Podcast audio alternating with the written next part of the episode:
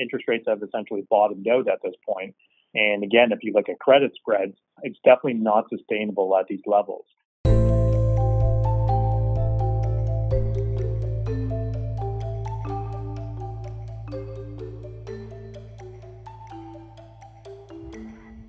Welcome to Views from the Desk, a special edition of the BMO ETFs podcast.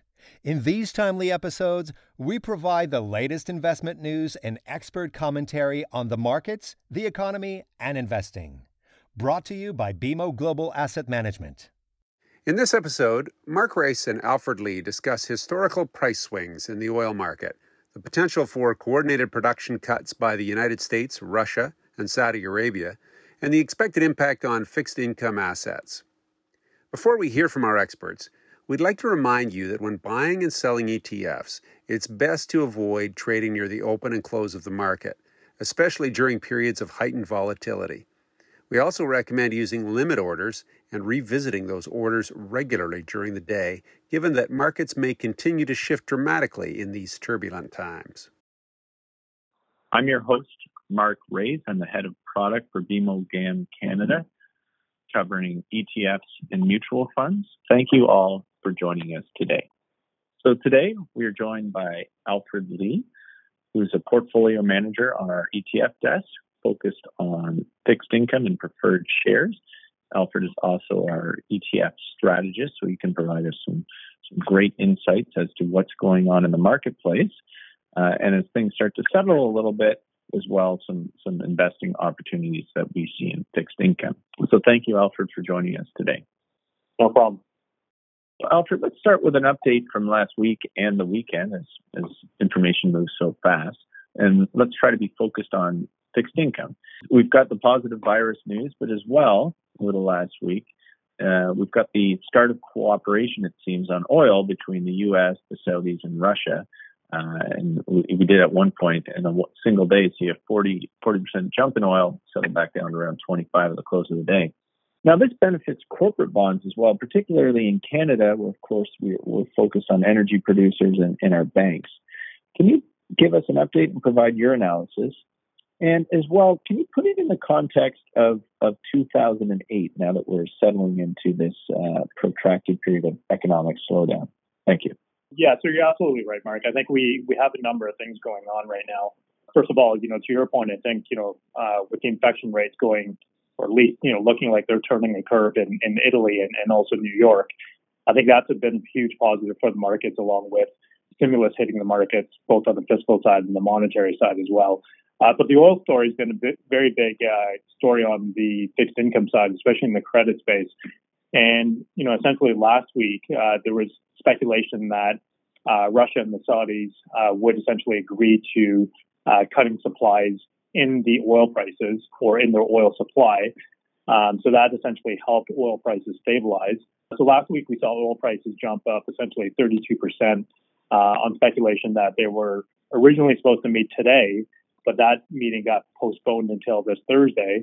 So that's why we see oil prices selling off today. But without a doubt, that's been a huge positive for credit spreads in general. So, whether you're looking at investment grade, both in the U.S. and Canada, also the high yield space, and also when you look within the investment grade space, whether it's A+ or triple Bs, all those spreads have tightened since last week. And a big story behind this has been oil prices essentially stabilizing. So just to give you a recap in terms of, what was going on with oil, essentially this was based on Russia and the Saudis going at an oil price war over the last couple of weeks and since the middle of March.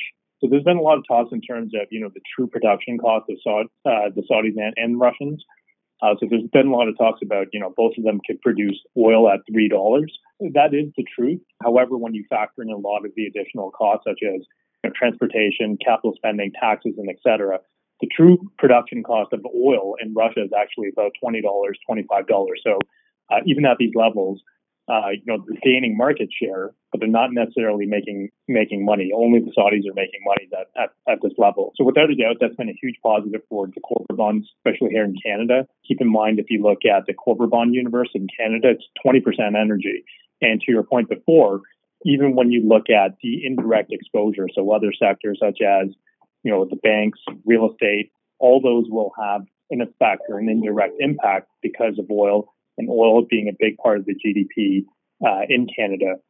So in relation to 2008, it's a little bit of a different kind of setup at this point. You know, keep in mind, 2008, we did see oil prices plunge about 77% in 2008, down to $28. So, you know, roughly where oil is trading right now. But if you remember back in 2007 and 2008, oil went on this massive run in those 2 years prior to the market meltdown, hit roughly about $150.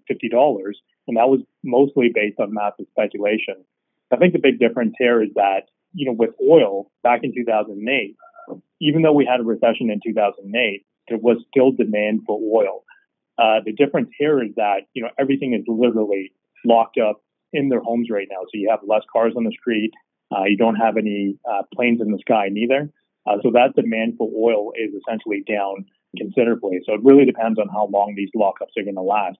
But I think if you're an optimist, you know, you got to think that the lockup is going to last, you know, 2 months, and demand will come back online relatively quickly compared to 2008, which I think is going to be a huge positive for not only oil prices, but it's going to be a huge positive for Canadian credit and the corporate bond space and up here in Canada as well. All right. Thank you for that, Alfred. And I think that background will help us quite a bit as we talk about some ETF ideas in a few more minutes. Now, let's look a little further back over the past month, where, of course, equities started to come unglued back on March 12th. Investors would have thought then in a balanced portfolio that their fixed income holdings would really rise, maybe not offset, but at least partially offset the equity decline. And while this long-term relationship certainly holds true, during acute stress, I would have to say that the benefits of diversification, particularly with credit exposure, are less apparent as correlations creep towards one. So can you use ZAG, the BMO Aggregate Bond ETF, so our biggest and broadest ETF, to really explain what's been going on? And I think it would help if you give an explanation of the ETF, you know, what it holds, average term, and then put it in the context of this market. Thank you. Sure. With ZAG, ZAG essentially tracks the Canadian fixed income universe. So the Canadian fixed income universe, or the investment grade space, essentially is made up of federal bonds, provincial bonds, corporate bonds, roughly in, you know, one-third, and one-third. The duration of the overall universe right now is about 8 years. So, you know, over the last couple of months, essentially what we saw was this was essentially a liquidity event, and essentially why, you know, bonds underperformed some people's expectations is essentially the corporate component of the fixed income space. So as I mentioned before, it was really just a liquidity event where a lot of investors were trying to move to cash, trying to raise liquidity by any means possible. So, you know, going back to the conversations that we've had over the last couple of weeks on this call, essentially what we saw was, you know, as that selling intensified, especially in the corporate bond space, essentially a lot of the dealers could not take on any more capacity in terms of their balance sheets. So what happened was a lot of the bonds, especially in the corporate space, started trading well below their fundamental values. So at the height of the illiquidity, you know, a lot of the underlying bonds, essentially as we ran out of liquidity in the corporate bond space, what we found was a lot of people started using government bonds in order to raise liquidity. So if they couldn't sell the corporate bonds, what they would do is start moving into the more liquid areas of the fixed income market. So at one point, you know, I think in mid-March where liquidity was really a challenge, government bonds started seeing some dislocations versus their true fundamental values as well. So overall, you know, as an example, we also saw, you know, a lot of high quality corporate bonds, so say 407 bonds, which are well in demand by a lot of institutional investors. Some of the bids we were seeing was, you know, $50 on the dollar, which was well below, you know, fundamental values. So that's essentially why diversification broke down. It was really just a liquidity funding event, which is, you know, typical of, you know, an event that we typically see every 10 years or so. So the last time we saw this kind of event where, you know, correlations between different asset classes really rising was in 2008. But overall, I mean, I would say diversification didn't break down completely. Overall, when you look at a simple 60-40 portfolio, the volatility was still less than the sum of its parts. And, you know, the correlation of those overall asset classes was positive, but still considerably less than one. And I think if you put everything into context, you know, when you look at ZAG or the broad-based fixed income universe, it was in March, it was down roughly about 2.1%. The government bond space was roughly flat. And, you know, again, to put everything into context, when you look at the TSX over the month of March, it was down 17.5% just in March alone. So, and I still think diversification still makes a lot of sense in this market. And that's no reason to abandon diversification going forward. Great. Thank you for that, Alfred. I think that helps quite a bit because we have been getting questions on fixed income ETF performance. And even beyond that, you know, as people have searched for yield and they've loaded up on credit exposures and potentially lower quality credit exposures, just realize that brings a certain element of equity-like risk, albeit at a lower level, the fixed income side of your book. So realizing the important goal of fixed income to offset some of that equity risk, that's where the importance of a broad exposure in government bonds comes into play. So now let's move a bit more into corporate bonds, because questions we've been getting now as we move through the first stages of the slowdown is really, if it becomes protracted, if it gets dragged out, are we going to start seeing a lot of downgrades and even defaults? I think we'll need you to really step in and define where those impact various ETFs. But looking at, you know, BBB bonds at the edge of the investment grade universe, what part of the market does that make up? And what does it really mean to you as a portfolio manager when that bond gets downgraded? What are your options? How do you deal with it during the ETF? In the context overall of people asking questions as you search for liquidity, of the quality of the ETF portfolio? Thank you. Sure.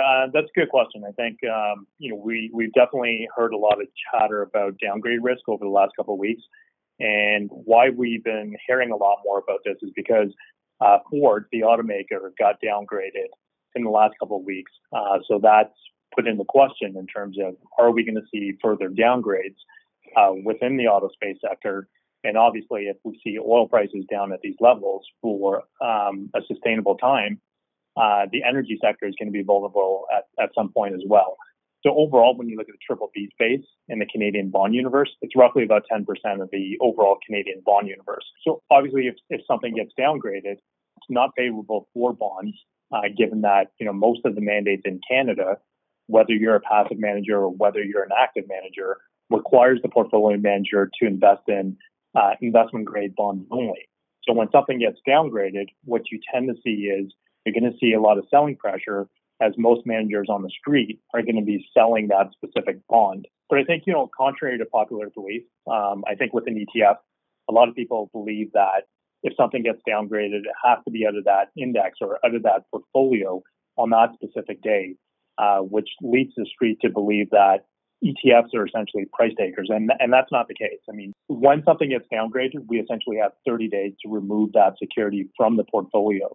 So typically what you'll find is that as something gets downgraded and as the street is selling that particular security, what you're going to see is a lot of selling pressure with that specific bond. Since we have 30 days to get rid of that security, what we can do is we could take advantage of the timing, and as the selling pressure starts to dissipate, we could sell that bond at a more opportune time. Also, keep in mind that something like ZAG, which is the broad-based fixed income ETF, it's so well diversified. There's, you know, 1,300, 1,400 positions within that portfolio. So if we stick to Ford as an example, Ford makes up 17 basis points of that portfolio. So, you know, when you put that into context, a downgrade in the portfolio is going to be much more muted compared to, let's say, you know, a manager that has a high conviction strategy, which is going to be, you know, holding a lot more concentrated positions in their portfolios. Thank you, Alfred. And, you know, really, I think the important thing to take from that is, one, that you've got time to deal with it. It's not an overnight or next night thing, which is, you know, what we were kind of hearing from the street. And two, because you are so well diversified, each bond's weight in the portfolio, you know, outside of some big issuers, is really quite muted. So I think that explanation is quite helpful.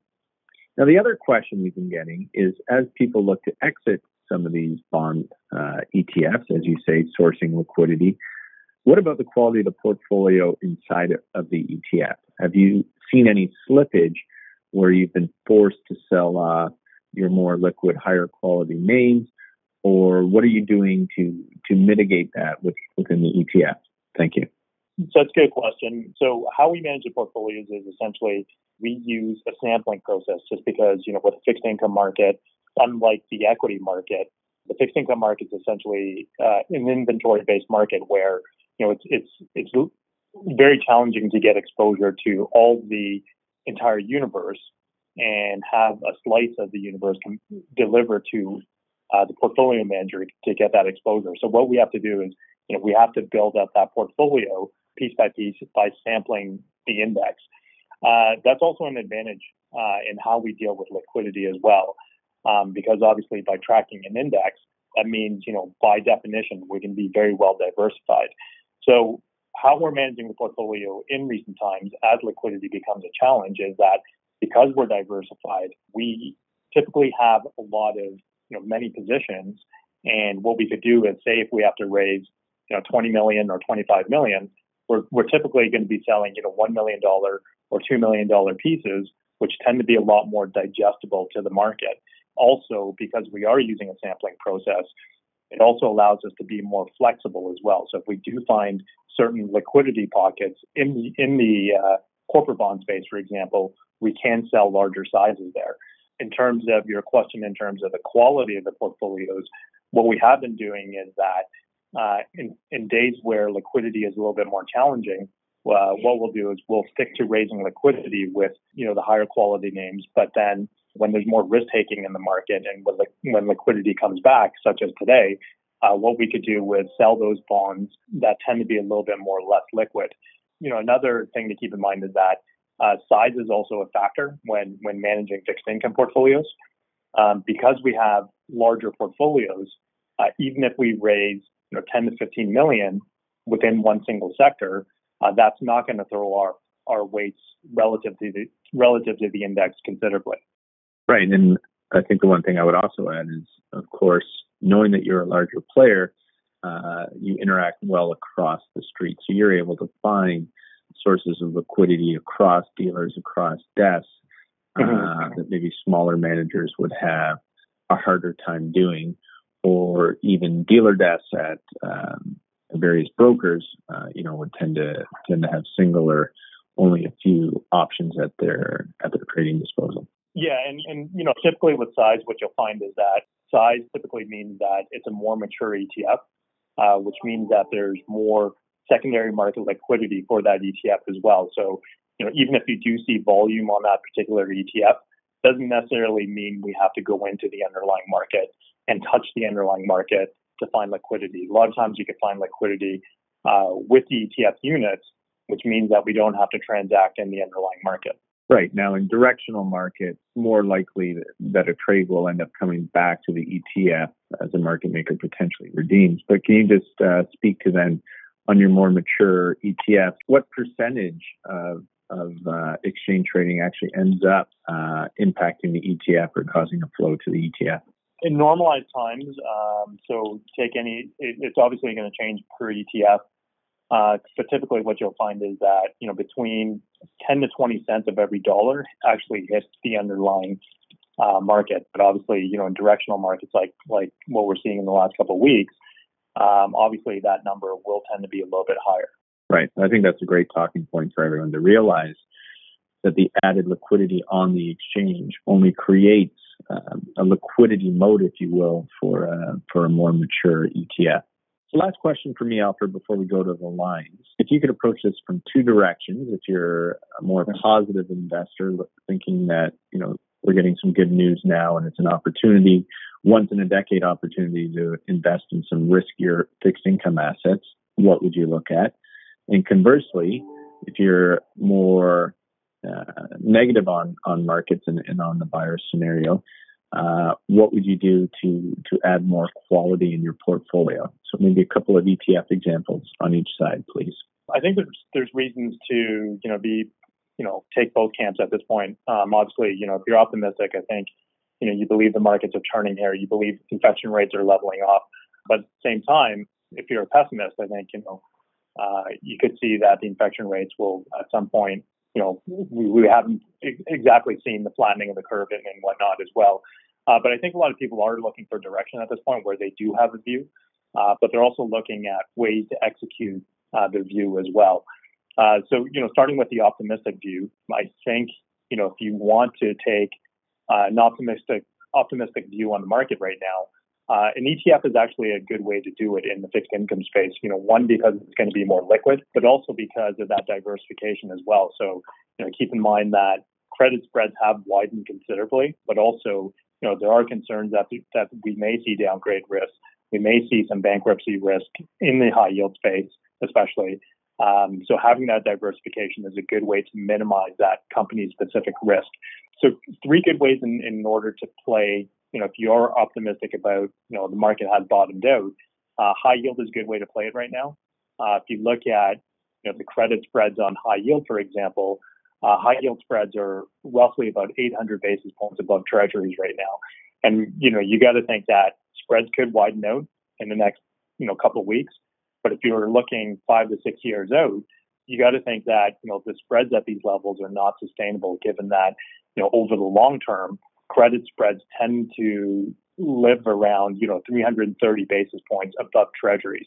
A safer way to play this is essentially the BBB space. So BBBs being, you know, still investment grade, but the more risky part of the investment grade universe. So when you look at BBB space right now in Canada, credit spreads are roughly 3.2% above federal bonds right now. And normally what they are is roughly about 1.3% above federal bonds.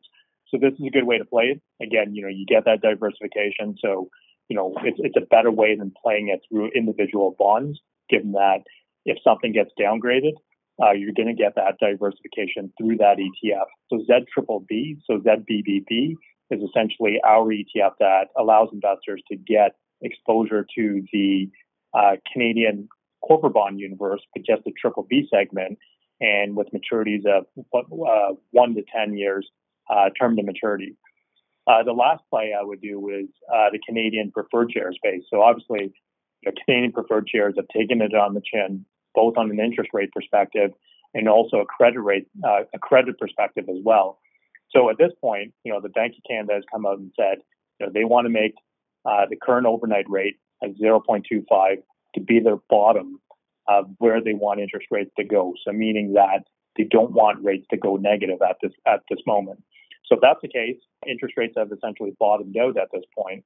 And again, if you look at credit spreads, it's definitely not sustainable at these levels. And, you know, when you look at the issuers in the preferred share space, most of them tend to be higher quality issuers. So things like banks, insurers, and even the energy space, they tend to be mostly pipelines.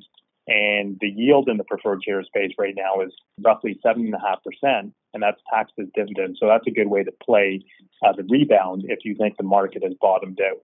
So taking the other side of the coin, if you believe, you know, if you're a little bit more pessimistic and you believe that, you know, there's another leg down or credit spreads are going to widen considerably from here, you know, I think what you have to focus on is essentially quality for one, and then liquidity as another aspect as well. So ZQB is our high quality corporate bond ETF, which focuses on bonds that are rated A and higher. This is actually a good way to play it, whether you are pessimistic or optimistic, because I think, you know, when you look at credit spreads in the A and above space, I would say, you know, they've taken their undue amount of trading or liquidity or amount of selling, just because they tend to be the more liquid segment of the corporate bond space. So a lot of people have had, you know, challenges in terms of finding liquidity in the last couple of weeks. What they've done is they've focused on selling the more liquid area of the corporate bond space, which tends to be the higher quality A and above space. So when you look at credit spreads in the AA space right now, it's 1.7% above treasuries or above federal bonds. Normally, they're 40 basis points. So I think this is a good way to get exposure to higher quality bonds, but also remain in a relatively safe space and get that diversification through an ETF as well. So this is one of my favorite trades right now. Also, if you want to focus on liquidity, ZST and ZUS, which is our ultra short-term bond ETFs. Essentially what these ETFs do is they hold bonds that mature in less than 1 year. So they hold T-bills and also some corporate bonds. So with the T-bills, you get liquidity, but with the corporate bonds, you get some additional yield through those corporate bonds. The last idea I would have for those investors that are a little bit more pessimistic is ZAG. I think it's never a bad option just because it's so well diversified. The way I always position ZAG is it's so diversified that there's always something within ZAG that's working, whether it's rising interest rates, declining interest rates, or credit spreads are widening or tightening. There's something within the universe that's always working. And when you look at ZAG, you're getting it at 8 basis points, and it's a cost-efficient way to get exposure to the overall Canadian fixed income universe. Okay, Alfred. Well, we've covered a lot of ground, so I'm sure people got a lot of information from that. I'm gonna ask you one bonus just to put you on the spot. You talked about a number of great ideas there on my last question. What's the one ETF you're using right now in some of your strategy work that you're adding to the position? If I can just give you a choice of one. ZQB, so the high quality corporate bond ETF. Again, I think that's a good way to play just because, credit spreads are widened in that space. And I think they've, widened out just because a lot of people have been funding liquidity. Also, I think, a good way to position this is because, if we do see downgrades in the investment grade space, if something gets downgraded from A or above down to BBB, it's still investment grade. So you're not going to see that wide scale selling. So this is a good way to get exposure to corporate bonds. You're getting higher quality corporate bonds, but at the same time, you're getting that spread compression opportunity at this given moment in the markets as well. Great. Thank you, Alfred. You've done an excellent job walking through the fixed income universe and giving us a market update. So thank you very much and have a great day. Thank you to our panelists for joining us on the BMO ETFs podcast. Today, we learned how low oil prices can disrupt portions of the bond market, weakening the benefits of diversification and posing new challenges for asset allocators. Investors with an optimistic view may choose to leverage the widening credit spreads using our ZBBB and ZQB ETFs. Meanwhile, those with a more cautious outlook can choose to stay liquid with ultra short-term exposures such as ZST and ZSU. As usual, if you have any questions you'd like addressed in future episodes, please contact Andrew Vachon, andrew.vachon@bmo.com. The viewpoints expressed by the portfolio manager represent their assessment of the markets at the time of publication. Those views are subject to change without notice at any time without any kind of notice. The information contained herein is not and should not be construed as investment, tax, or legal advice to any party. Investment should be evaluated relative to the individual's investment objectives, and professional advice should be obtained with respect to any circumstance. Any statements that necessarily depend on future events may be a forward-looking statement. Forward-looking statements are not guarantees of performance. Views from the Desk has been brought to you by BMO Global Asset Management.